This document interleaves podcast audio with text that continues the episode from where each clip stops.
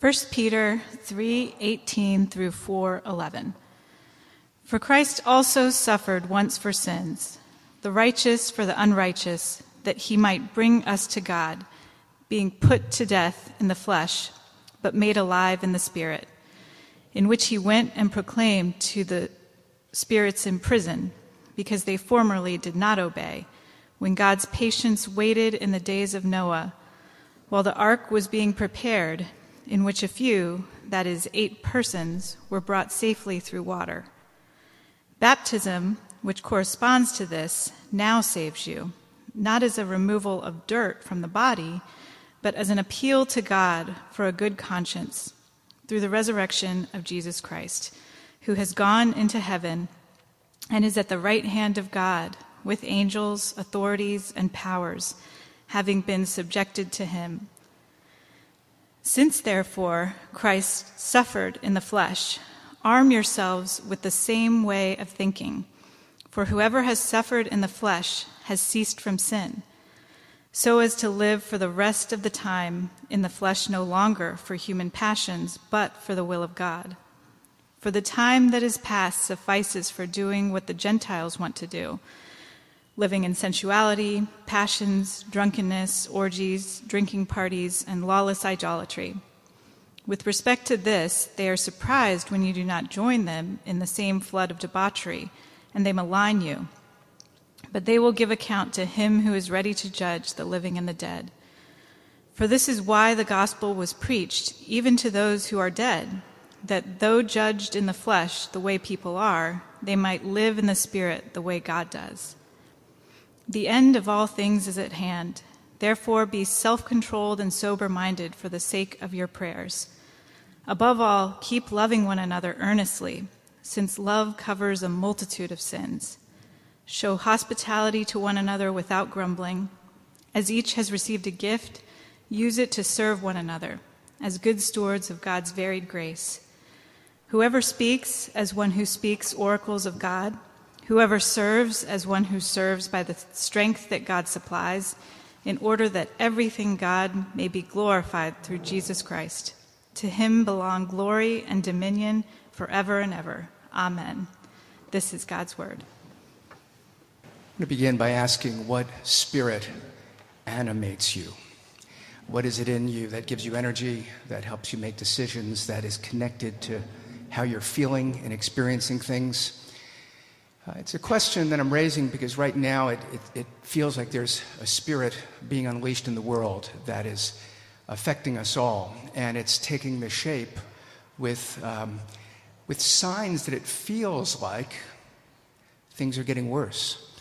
Um, what spirit is at work in the Russian leadership right now? It doesn't seem that it's God's spirit leading their actions. It seems like it's a spirit of evil um, when we think of crime in our own city. You know, it's not that we assume crime is rational, but it makes sense when somebody points a weapon at you and asks you for money. It's terrible and it's inexcusable, but it's understandable. When somebody pushes somebody off of a train platform, uh, it appears that there's nothing other than a spirit of evil operating.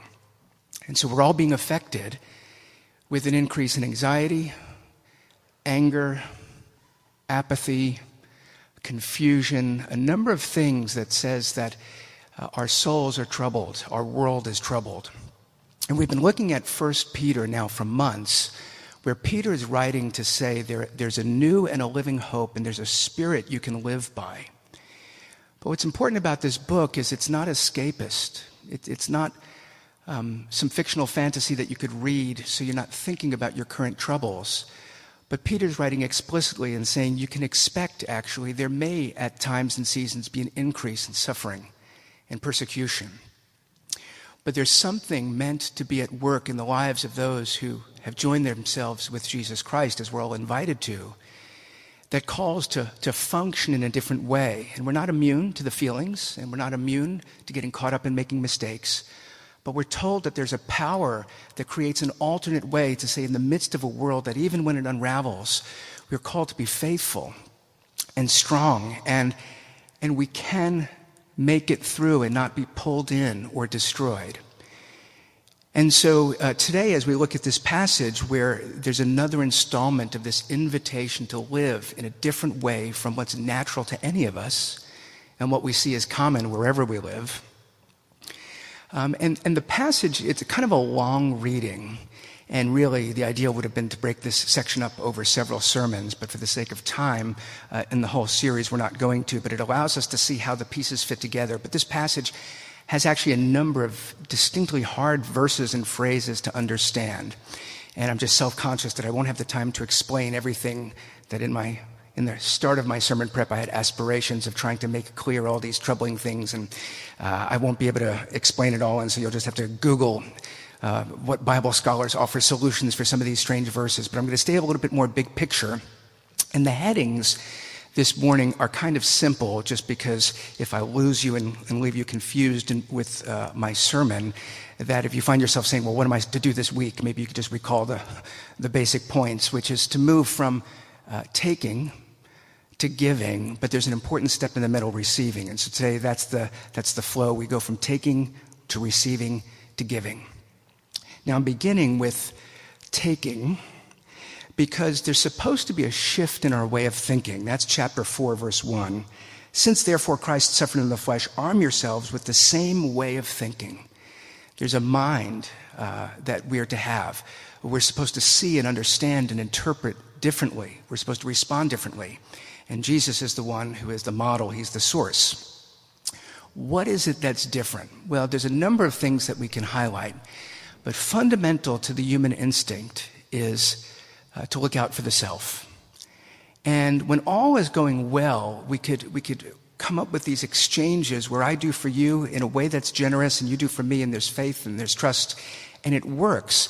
But we're still, even the best of our actions are often rooted in some self seeking purpose. But what happens is when there's a breakdown, when the benefit is not there, when people start to do things that are problematic, we often double down on that self instinct, the, the taking instinct.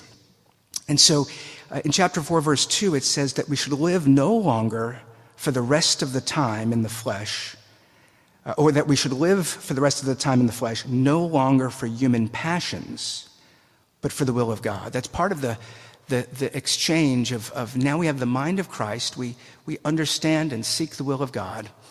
But the contrast of the old way is what's described as these passions of the flesh, these desires, these appetites that motivate us, that they're so strong that even if we aim to be rational and we say, I know it's right, Oftentimes we desire to do things that's contrary to that, and the desires are more powerful.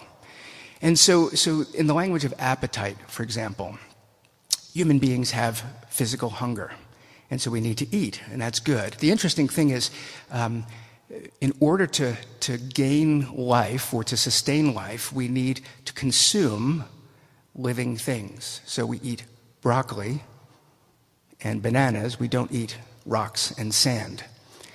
Um, but what's interesting is, is we also extend that out to other living creatures, animals. Now, I'm not here to, to promote or make a pitch for vegetarianism, but it is interesting that in order for us to be sustained in life, we consume what was living, uh, taking their life. I'm using this as an analogy for how all of our appetites work. Uh, which is that the various things that we desire, what's, what's called here the passions of the flesh. So, being passionate is not a problem, having desires are not a problem. But there's something corrupt in us that we, we so strongly want things for ourselves that we seek to, to find life in ways that ultimately take life. And so, uh, the examples here, in the contrary way, in, in chapter 4, verse 3, it says, The time is past. So he's, so time is an important thing in this passage. I'm not going to say a lot about that, but, uh, but he's saying there's an old way that's passing away and a new way that's not fully realized. But you're, you're called to be a people of the future and to, to put off the former ways. He says the time that is past suffices for doing what the Gentiles want to do. So the Gentiles are the nations. They're the people who do not know God. Uh, so it's all of us. And then we are brought into relationship with God. What is the the task Jesus has for the nations make disciples, baptize them, and teach them. You'll see that that's in this passage baptize them, teach them. Um, so all of us come in, uh, are invited into relationship with God, but as human beings, where we have things we want to do. There's that language there. And, and, and so, so there's, there's two problems. There's what we want to do, and then there's how we gather together with people that agree with what we want to do, and it just makes it hard to live as a contrarian in the world. And so the examples that are given here uh, in chapter 4, verse 3 uh, the time has passed for doing what the Gentiles want to do, living in sensuality, passions, drunkenness, orgies, drinking parties, and lawless idolatry.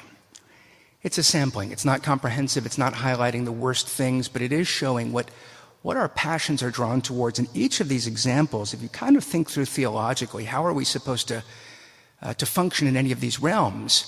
We're supposed to function with the mind of Christ, where we love and we give and we build up.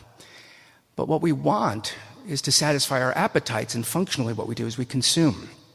So, um, sexual activity is in this passage. And, and today, we, you know, we have these various conversations about uh, sex and sexuality, but, but we're having trouble reaching conclusions because we have some very different foundational assumptions on, on basic functions. And, and so, a popular view is that that sex is recreational. It's a desire that, that I have, that I feel good, and it's an appetite not unlike eating. With the frequency and the variety, uh, some view it should be that simple. As often as you want it and as frequently as you want it. Um, but some of the deeper motives that, that for instance, the, the Bible has, which is actually um, sexuality has the potential to create an increasingly deepening, deepening intimacy which is why then it's not meant to be um, to happen randomly, uh, but to, to be part of building a life with somebody that's then potentially fruitful, where, where it's life giving. It could bring children. Not always, uh, not in every instance, but there's a, there are certain assumptions that people no longer have and share. And then what we're trying to do is we're looking out and saying, but in, in the current model, to say, let's liberate it in order that it's free and it's fun and it's recreational. We're now in this hard situation where there's a tension to say, but it also can be very harmful and damaging. And how do we mediate that? And what's interesting, the current center, which I think, given all assumptions, is the right center, is the word consent. And I'm not being critical of that, I'm in support of that, but what's, I'm highlighting what is really a legal word, it's a contractual word. It seems like a way of saying that the fundamental arrangement is I want something and you want something, and how could we agree together that I get something from you and you get something from me, and we find a way to minimize the damage. It seems like we're trying to do that. Um, but one of the things that comes up is when things go wrong, it is damaging, it is harmful. And so it's a complicated topic. And so we can't go into thinking and viewing sexuality strictly in terms of human passions. This is, this is what I crave, and I'm going to construct a thinking around it. Uh, well, what's good for me may not be good for others. And so, what is fair and just and good, what actually promotes what's good, that's how we're meant to think. But it requires thinking and not just desire and having our thinking justify our desires. And so, a second example here uh, where it talks about drinking parties. Um, so, so, the lifestyle in New York, now, I don't know how the world has changed, but, but years ago, one of the reasons many people came to New York was because uh, you came, you know, people came from these smaller, repressive places where you couldn't be yourself, and, and that included um, uh, sexual desires, but it included all sorts of things. But, uh, but part of social life in New York has always involved drinking, and now it extends out, uh, expands out to drug use, which has a similar function. Um, why is that so normative in our social situations? Well, for any number of reasons, but but one example is um, uh, intoxication helps us to act on our desires in a way that we might not. It emboldens us to do what we want to do. So here in view is there's what the Gentiles want to do. And we often think, well, I don't want to sin, but I just lack restraint. Well, the, the problem with the restraint is we want to do it, and we just don't have the sufficient willpower. Sometimes uh, the function of alcohol in our society is to give the kind of courage to do what you want to do, but you're somewhat afraid. Somewhat afraid because your conscience tells you you shouldn't, or, or because there's other consequences of what could go wrong, rejection, whatever the case. And then socially, the advantage of saying, if I could be in a social circle where other people's judgment are somewhat impaired, that will help me pursue what I want in that community. And so that's one function. Another function of alcohol is because uh, the appetites, just like when you have a full meal and you think, I'm never going to eat again, and the next day you want more, um, the, temporary, the temporary fulfillment of seeking what we feel and want means that we're always on the other side dealing with an emptiness, an ongoing appetite, and then a guilty conscience. And so, one function of alcohol is not to fix your problems, but to help you not feel them. And so, so there's something to say in, in the ways that, that our habits are there. And, and to be clear, um, for sex and sexuality, rightly understood, alcohol itself is not the issue. I'm talking about uh, the, the function of society, what we want, these passions, and how we organize. So, on the one hand, what we want is to consume, to take for ourselves, even if it's costly to others, even if the thing that makes me feel like I'm attaining life today is taking life from others. But there's also a, a, social convention that it's hard enough to have the restraint to not do everything you feel like doing. But when others are encouraging you, so in chapter 4, verse 4, it says, We respect to this, to this way of life that is just natural when we follow our desires. With respect to this, they, the nations who do this, are surprised when you do not join with them in the same flood of debauchery. Uh, so, so these desires are so strong in us that for many, it feels like their fundamental reality. It's so, this is so who I am. It's so powerful that there's a surprise that anybody would live differently or think differently. Um, so they're surprised when you do not join them, and they malign you. So there's judgment, there's pressure. It's not simply that those people are different and we don't understand it, but now we will mock them, we will ridicule them. And the judgment is if you live differently, we will, there will be sanctions, there will be punishment, there will be social consequences. And so anyone who has a moral impulse to say, I want to be a decent person, has to deal with the fact, but they also want things that are self serving. And you try to, to do the battle within so you can make the best choices as possible. But society is organized to advantage certain kinds of corrupt choices. And here in one sphere, maybe if we're thinking about the party sphere, but it's in the work sphere and it's in the arts and it's everywhere, where trying to be good, doesn't seem to work. it's so hard. Our own confused desires, our own uh, social pressures. And so, so, one of the things that we always deal with is the ongoing sense of judgment. And it, it happens within ourselves, the self condemnation. There's what you want, and there's what you think is right, however it's being defined, whatever your moral system is. And the tension between those two leaves many of us with a constant sense of not being good enough. So there's judgment, self condemnation. And then there's the maligning of society, who, whatever they're doing, if you're not doing what they're doing, at some point there's going to be judgment, hostility. And so now we're afraid that people will reject us, hate us, will punish us. And the interesting thing is the, important, the importance in this passage about judgment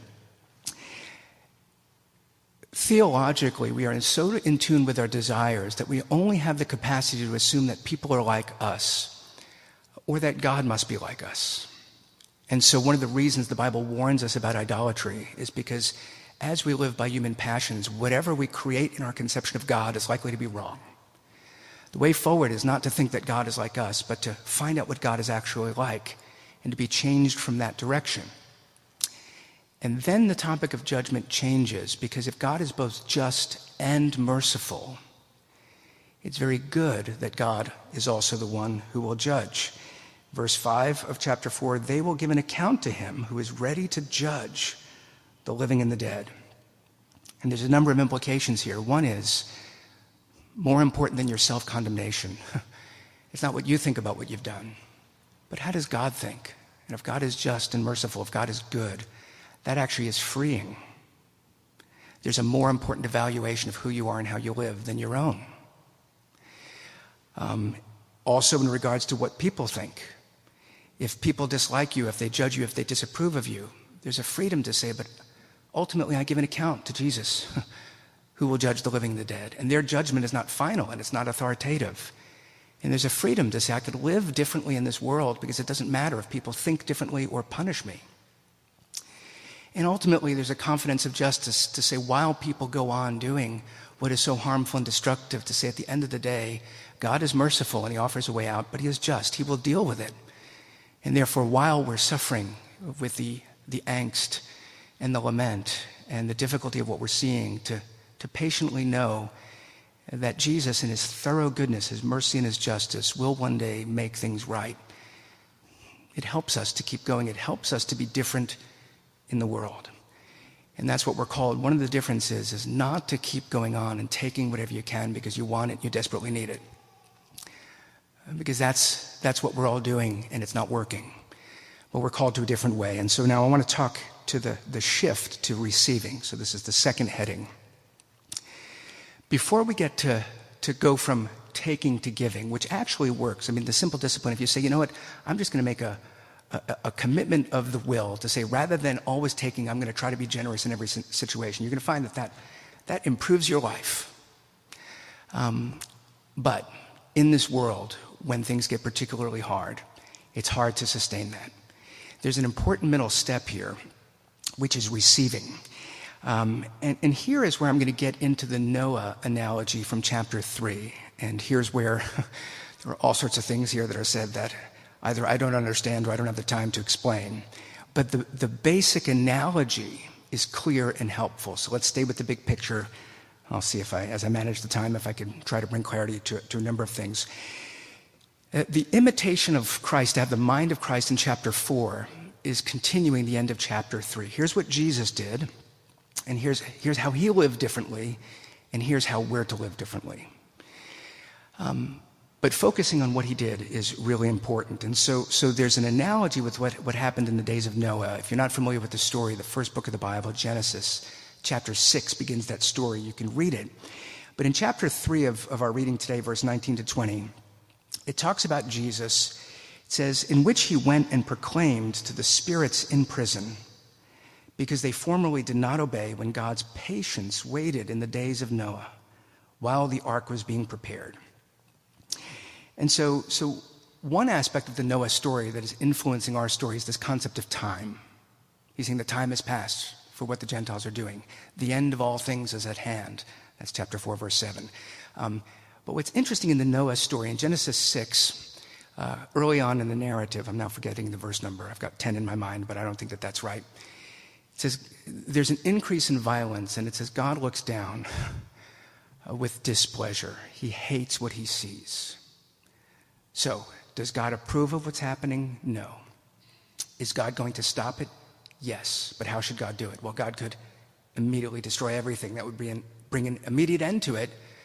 But God's purposes in making things in order to bring things to life and goodness would be ended by that. So, on the one hand, God is going to deal with the increasing violence and hostility and what was happening in the days of Noah, but he's going to deal with it in a way that doesn't stop the plan that he had since the beginning. And therefore, he makes a way forward by giving the instructions to build this ark and having Noah and his family and the various animals that go in so there could be a new creation, a new chance. Um, but one aspect of this plan, I think if we were God's advisors, we would say destroy everything. And if God said, but I want to think, have things continue, okay, how do you do it? With an ark. Well, then drop an ark from heaven. And kind of like these movies where the getaway car is outside the bank, so when the guy runs out, he's there and you just pull off. Uh, that's kind of what we want. Just drop the ark, let's get in, let's get out of here. And yet the ark is being built. And so it takes time, I imagine, without Home Depot in your neighborhood, to build this ark. And so, as it's being built, two things are happening. One is the violence is continuing, but also a sign of, of the end of that and the possibility of an alternative is there in the time of the building of the ark. And one thing that's interesting when Peter wrote, by his time in the first century, there were other writings about Noah that was really shaping how people were interpreting the Genesis story. And Noah had become known as a preacher of righteousness. You don't really see it in the Genesis passage. He's righteous, he's building the ark, and certainly the building of that ark is a sign. But many believe that he went around and tried to persuade people during the time stop what you're doing. Don't you understand what's going to happen? And so that would be in the mindset of Peter's audience. And so Peter writes, uh, in, they formerly did not obey when God's patience waited in the days of Noah while the ark was being prepared. Um, did God hate what was happening? Yes. God is just, He doesn't approve. Does God able, does He have the power to deal with it? He does. But for some reason, He works in real time, which means that as He's creating the possibility for people to stop and turn, the reality is also that the terrible things are still happening, which in the end proves to vindicate God, who offered a way forward, and how stubborn we are. But that call for patience is a call that we all need right now. I want things to end immediately with this Russian invasion. God is not pleased with it, and I don't know what God is doing, uh, but there's a call to continue to invite people to repent. and that grace is being extended to every party and every one of us. It's hard to grasp and hard to understand, uh, but somehow that's part of this story. But let me go further. Um, because one of the confusing things here, and this is one of the, one of the interpretive difficulties in this passage, what does it mean that that Jesus went and proclaimed to the spirits in prison in the days of Noah. This is one of the confusing interpretive things. One thought, one interpretation that you may have heard or you may hold to, and it's a fair interpretation, only looking at this passage, maybe a couple of data points, is that between Jesus' death and resurrection, he descended to Hades or he went to the underworld and he had an evangelistic campaign. He went to preach to the spirits, people in the days of Noah and perhaps people at other times. And that certainly makes sense given this passage. I think there are a number of reasons biblically why I don't think that's the right interpretation, but Christians hold that. Another is that uh, the spirits that are in prison are, are maybe in the present, spirits that were alive. That's actually part of the Noah story. Uh, who are these Nephilim, and, and how do we understand that? That there are these principalities and powers that are still existing but now imprisoned and under judgment, where by the end of chapter 3 it talks about Jesus who um, has authority and rule over the spirits and the principalities. So some would say that's what's in view. Fair enough, that's possible. What I think is happening is that uh, Peter is assuming the same prophetic spirit that has been at work uh, from the days of Adam till the days of today, that God speaks to his people, and he speaks to his people um, in a way that points to his redemptive work. And so, just if we stay within 1 Peter, a passage that we looked at months ago in chapter 1, verse 10 to 11, speaking about Jesus coming and fulfilling all things and, and, this new hope that we have, he says, The prophets searched and inquired carefully, inquiring what person or time the Spirit of Christ in them was indicating when he predicted the sufferings of Christ and the subsequent glories. So Peter is already describing this prophetic spirit prior to this generation as the Spirit of Christ.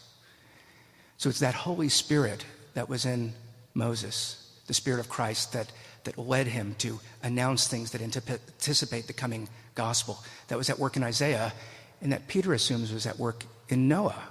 So what I think is happening is just simply if Noah was a preacher of righteousness, it wasn't because of his own um, will or his own ideas, but it was because of this Spirit of Christ in him, calling him to a different way, and through him, calling others to a different way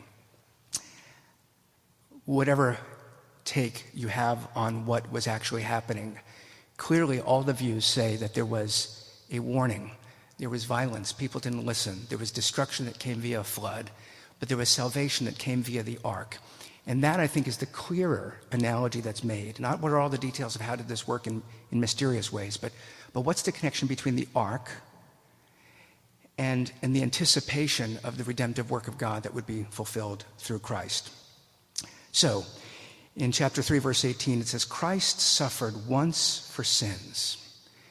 And so there's a sense in which the Spirit of Christ, always announcing repentance, always offering some way of turning, whether it's through a sacrifice in the tabernacle or the temple, uh, there's something that's to remind us that we need forgiveness. We need God's grace. God is holy and separate, and we need reconciliation. That's always there.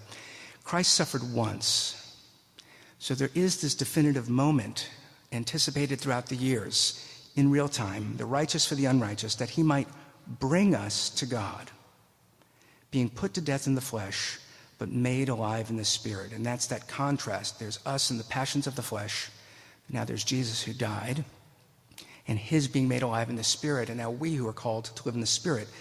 But that word, that phrase, that he might bring us to God, I think is important in understanding the allusion to Noah in this.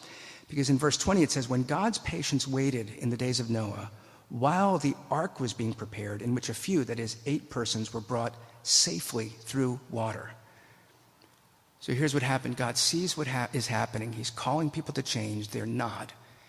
And so the judgment will come to bring an end so that the, the evil and the violence don't continue.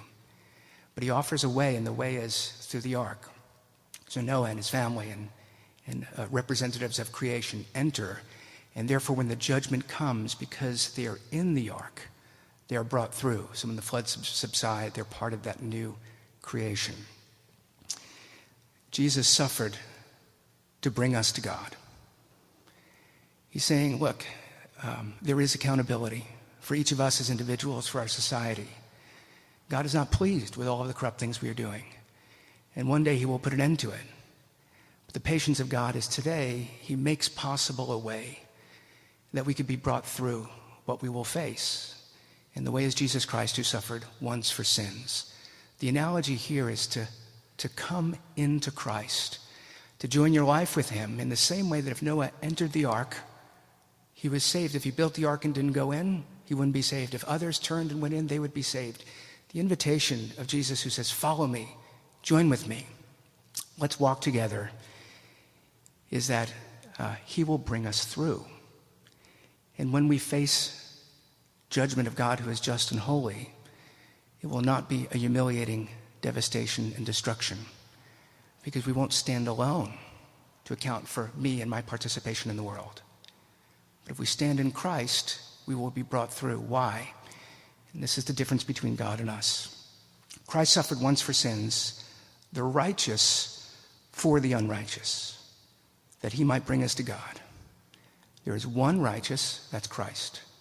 There are lots of unrighteous, that's the rest of us. Jesus in our place, the righteous, faces the judgment, the cross, uh, the false charges, the humiliation, the scorn, the pain, the weight of judgment. The righteous suffered that so that the unrighteous can be brought to God.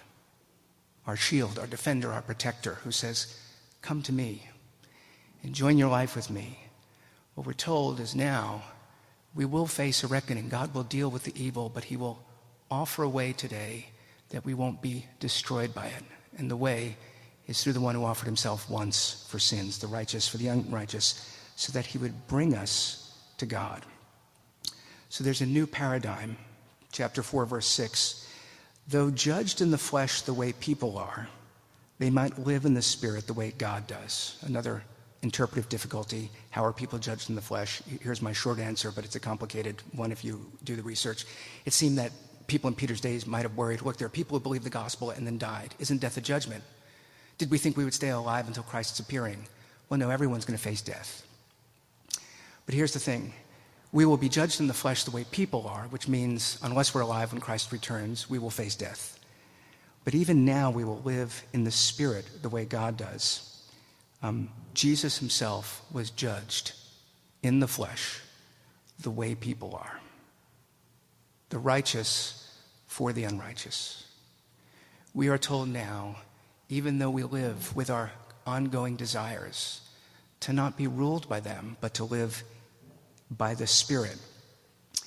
And the distinction here is not that, um, that Christianity is an escape from the material world, but it's while we are in the body. Um, it's while we're in the body, we no longer live for the passions of the flesh, but for the will of God.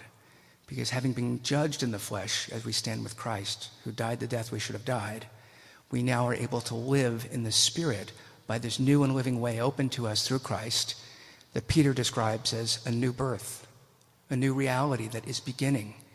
And we live in the overlap of the ages, the old that's passing away and the new that is not yet here to say the time has passed for the old. Don't continue to get um, invested in that. But there's a new way. Not that you'd be takers and you're not yet givers. You need to be receivers, receivers of God's varied grace. And so um, in verses 21 to 22 of chapter 3, he says, Baptism, which corresponds to this, now saves you, not as a removal of dirt from the body, but as an appeal to God for good conscience through the resurrection of Jesus Christ, who has gone into heaven. So he's saying it's not the outward sign of, of what baptism does to the body of cleaning you. It's not the religious ritual that if you do this thing, it will earn you a certain kind of credit or reward. It's Christ is the one that will bring you through. And he went into death and he was raised and is now seated at the right hand of God. He's the one who passes through judgment to the other side. And if you're in him, then your baptism corresponds to this. Because baptism is a sign of our joining with Christ. It's an outward sign of that inward spiritual reality that through the pouring out of water, the water doesn't drown his people.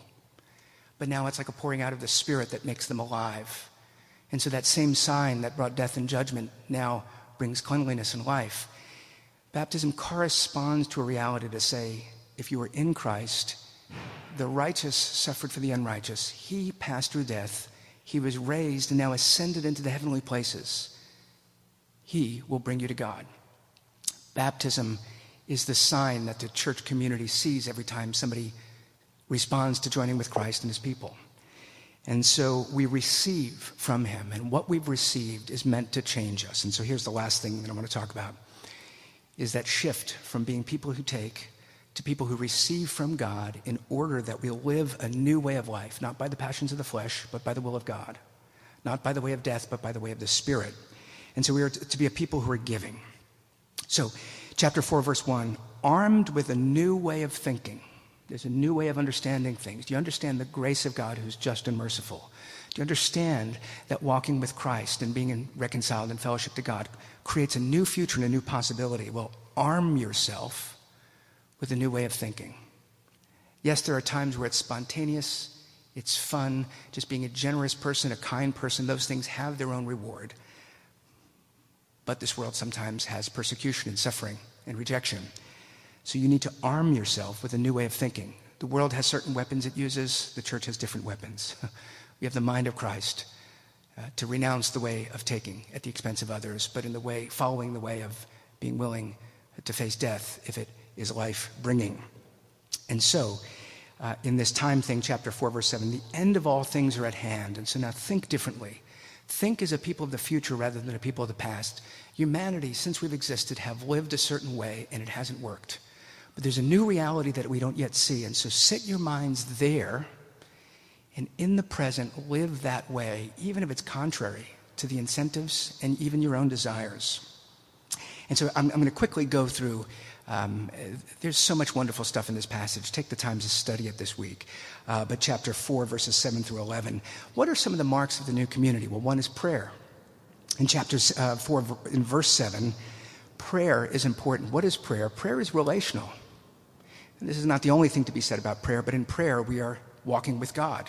That's how Noah was described. What is it that, that distinguished Noah in Genesis 6? It's not simply that he wasn't violent, but he walked with God. Prayer is walking with God. We, we speak about what we see and hear. We, we'll listen for what God is saying. And so, what is the reason to live an upright life? And, and what I've been trying to highlight in this second point is that it's our union with Christ. It's we were alienated from God, but being brought back to Him that changes things. So when we think of judgment, we don't think of being judged as individuals, me for what I've done, but now we stand with Christ. But that's how we live. And so in prayer, we walk with God. And so when the desire tempts us to do something that our minds tell us we shouldn't do or that we know is contrary to the will of God, what is the incentive not to do it? Well, we always think in terms of the short term. Will I be judged and punished for this? Or will God forgive me? But if the new way is to walk with God, to think there's something that I've desired to do that I would have to step away from God in order to do, because God wouldn't go there. Because God's upright wouldn't go with me to do something harmful to somebody else. And so, therefore, if I'm going to stay in communication from God rather than walking away, the incentive, the bigger picture is the thing that I want now is life with the life giving God. Not that I'm afraid if I do a bad thing that God will punish me, but if I walk away from God, um, I will lose communication. I'll get confused. I won't know what God is doing. And therefore, be self controlled and sober minded for the sake of your prayers. Not because God needs to be pleased with you, not because you'll earn anything. Because if you're not self controlled and sober minded, you're going to wander off and you're going to have no idea where God is and what His will is. And so the short term thing is here's something that would satisfy me. The long term thing is I know God will satisfy me, so let me be patient and stay with Him in prayer. And what is another mark? Verse 8 earnest love. Not the, not the echoes of love that we find that are natural to us, but that earnest, godly love that's meant to be deep in us. This keeps coming up in 1 Peter. Um, there is, above all, verse 8 says, keep loving one another earnestly, since love covers a multitude of sins. What is it that gives us confidence that God actually accepts us, despite all the wrong that we've done? It's because God's love is earnest and profound. The change is to go from being self seeking people to, to knowing the love of God and how we receive it, to having that be our new way of being, which means that we love not simply those we like and benefit us, but we love real people with their flaws, which is why the church is not the people who, who have that self control and discipline so that we create a perfect society that, that people come into, but there's the open invitation for all of us imperfect people to come and what that means is earnest love must be at work in the life of the church, or we're going to go the way of every human society. We're going to turn against one another. The multitude of sins happens in the body of Christ. We don't accept that as good, we don't ignore it, and we don't encourage it. But what we do is we seek through the love of God to bring real change. And that doesn't tell us in every situation what to do, but it sets the boundaries of when to exclude or when to bring judgment uh, is the earnest love, not our own impatience, not our own self seeking desires. Hospitality in verse 9, uh, this is just the way of Christianity. We, we welcome people. But there again, the realism hospitality without grumbling. You want to do it. You want to welcome people. You want to be kind and generous, but sometimes you don't because you're tired. Sometimes you want to do it, but the people you're showing hospitality to are not grateful, or they have poor manners, or it's not equal. They're taking one and they're not giving. That's not okay. There are ways that we need to deal with it. But the way is not grumbling. And the way is not to stop showing hospitality. But it's through earnest love that we show ourselves to be a different community that welcomes people, that shares and serves. Um, verse 10 these gifts that we have, these gifts of God's varied grace Again, we think individually. So, with a church community, is there anything that they have that I need? A lot of people say they don't. I've got me and I've got my beliefs. Um, but the picture is other people have been given gifts by God that you need. And so, therefore, you need to invest in a Christian community. You need to be part of it because there are things, there are times that you will need things that others have, and God will provide them. And it's not superficial to have that be compelling to say, you know, I'm going to go consistently to my home group, even if I'm tired, even if I don't yet know everyone and like everyone. I'm going to go consistently, trusting that these people have things that I either need now or will need in some way. But if we want to be even more altruistic, what gift has God given you that others need, that they don't have? Part of the incentive of a church community is, is the wisdom to know that I will need the resources of this community in some way. But to show up to say, but but I have something to give. And if I'm not giving it, I'm not going to thrive, and God's church will be lacking something. And so it's a new way of thinking, of going from what can I take in this world to God has given me all things, including gifts. Not so people would admire me, not so that I would have advantage, but so that I could walk in this new life. And so here's the last two things I'm going to say about um, encouragement to how to do it, because it's not easy. You're going to go out into the work, world this week. I hope you're going to try to incorporate everything you're hearing, but you're going to be tired and you're going to grumble and you're going to have desires that you shouldn't have, but, but they're strong. Um, one is we need that new, deeper will. So, chapter 4, verse 2 live for the rest of the time in the flesh, no longer for human passions, but for the will of God. So, again, it's not a spiritual escape. Jesus was resurrected. you still live in the flesh. It's not that your bodied existence is the issue, it's these corrupt desires. Now you live in your bodies no longer for those corrupt desires, but for the will of God. And it's having that conviction of the goodness of God to say, if I stay with Him, if I join with Him, I have a new desire. A new desire is to know God, to walk with Him, to experiment in finding His ways. Are they life giving? And it's that will, it's a new will that helps you overcome the ordinary will that is at uh, in the moment, the craving that says, right now, the thing I want most is this thing that I feel like I shouldn't do. You have to go deeper and say, but I desire something greater. I want the will of God. Because at the end of the days, that's the hope for the whole of my life. And so I have to handle this immediate desire with that new desire that I have, which is if I understand God's earnest love and His grace, I want to stay in that. So, with that as my new fundamental desire, how do I make choices in the present? It's not always easy, it doesn't always work. But you need new desires, renewed desires. And as you mature, it does get easier until new problems come.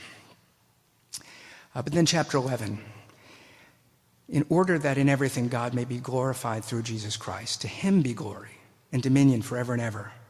Amen. People want glory. We, we want to be part of something great. We want to be admired. We want to be excited. That desire is not wrong.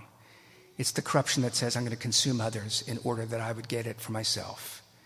And now we realize I'm not going to get it from you, and you're not going to get it from me. But if I'm connected to God, the more glorified He is, the more I share in the excitement and the joy and the strength and the encouragement. So, the new will to know this God of justice and grace, the new will to walk with Him who came to be with us, the new will to be brought through this corrupt world and make it out on the other side, and to be restored and have a share in the new things, is a desire for glory, is a desire to say, while I live in the flesh, I will live by the Spirit for the will of God because I want glory. And I've just learned what we're saying is glorious is not. I've learned that there's regret, that there's harm, that there's shame, there's humiliation. I've learned a new way. And the way is to follow Christ, have his mind. And the more that I'm showing the reality of who he is in me, the more he's being glorified, the more I'm experiencing true glory, real fruit. And so Jesus in John says, I'm the vine, you are the branches. If, if anyone remains in me, he will bear much fruit. Apart from me, you can do nothing. That's the image. Join your life with me, and my life will be in you so that you'll bear fruit. And we want fruitful lives, but keep in mind, New York is not a very agricultural place. We know the, the farmer's market, uh, but I don't know much about what the farmer does. But there with the vine, you have seasons that it bears grapes, and the grapes are taken and used to be eaten and put in salads, and you make wine, whatever you do with them, and, and so then the vine has no grapes. But if the life is in the vine, it will bear fruit again. And what we're told is join your life with Christ, and his spirit in you will bring about a fruitfulness. You'll, you'll start to experience the fruits of the spirit, and, and your life will take a new direction. But we'll say, but there are times when there's nothing. I was seeing some fruit, and it's all been taken. People have taken it, and they've eaten it. And now I feel dead. Well, you look dead. You look without fruit. But if you're a branch in the vine, just wait, there will be more fruit. And so we're called to be patient, to go through seasons where, where everything that we want to give has been taken, and we don't want to give anymore, uh, or we feel guilty that we can't give anymore. Right now, we're all weary, we're all tired. We're still called to live this way, to be earnest in love, uh, to show hospitality, to offer our gifts. But if you're tired, if you're weary, if you feel like everything's been stripped and you feel like you're dead, what we're told is, but if you're in Christ, He will bring you to God. You'll, you'll get through this period.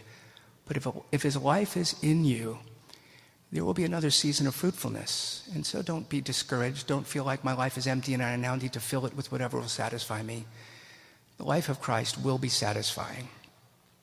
But there are times when it won't seem that way. But what we're told is, is don't go back to the former way. Don't start to think I need to look out for number one. Look out for the glory of God. Live by the Spirit seek to do his will, and trust that in the end of the days, there will be rejoicing that you made that choice. Let me pray for us. Our Father, we come to you as a community here who needs that life. All of us uh, have done things we regret. All of us today have desires that we see are not going to do anything for us and will bring harm to ourselves and to others. Lord, we, we long for a different way. We long for a day when nations don't invade nations, when uh, women don't need to take up arms in other nations as they walk their kids to school, uh, where people are not assaulting one another. Lord, we, we not only want to be protected from it, but we, we don't want to participate in that. Lord, we thank you for Jesus, the righteous one, who was willing to suffer death to bring us life, and we pray that we would receive something of that grace so it would make us more just more discerning of your will so that we would do it, but also more gracious that the love of Christ would bring us alive so that there would be fruit. Would we pray that as a church we would do these things? We would be a people of prayer, a people of hospitality, a people of stewarding your varied gifts, And we pray this for our sakes because we desperately need it. But Lord, as we desire to do your will and see your glory, we want our neighbors to see a better way and to have an invitation to a better place. Lord, it's not us. It's not our church. It's your presence with us. So, Lord, remain with us. Be at work in an active and living way to renew our hearts and minds. For our sakes, for our strengthening, for our neighbors, and we pray this for the church and the world. Uh, strengthen us all so that we would show a better way in a world that really needs it. We pray this through Jesus Christ. Amen.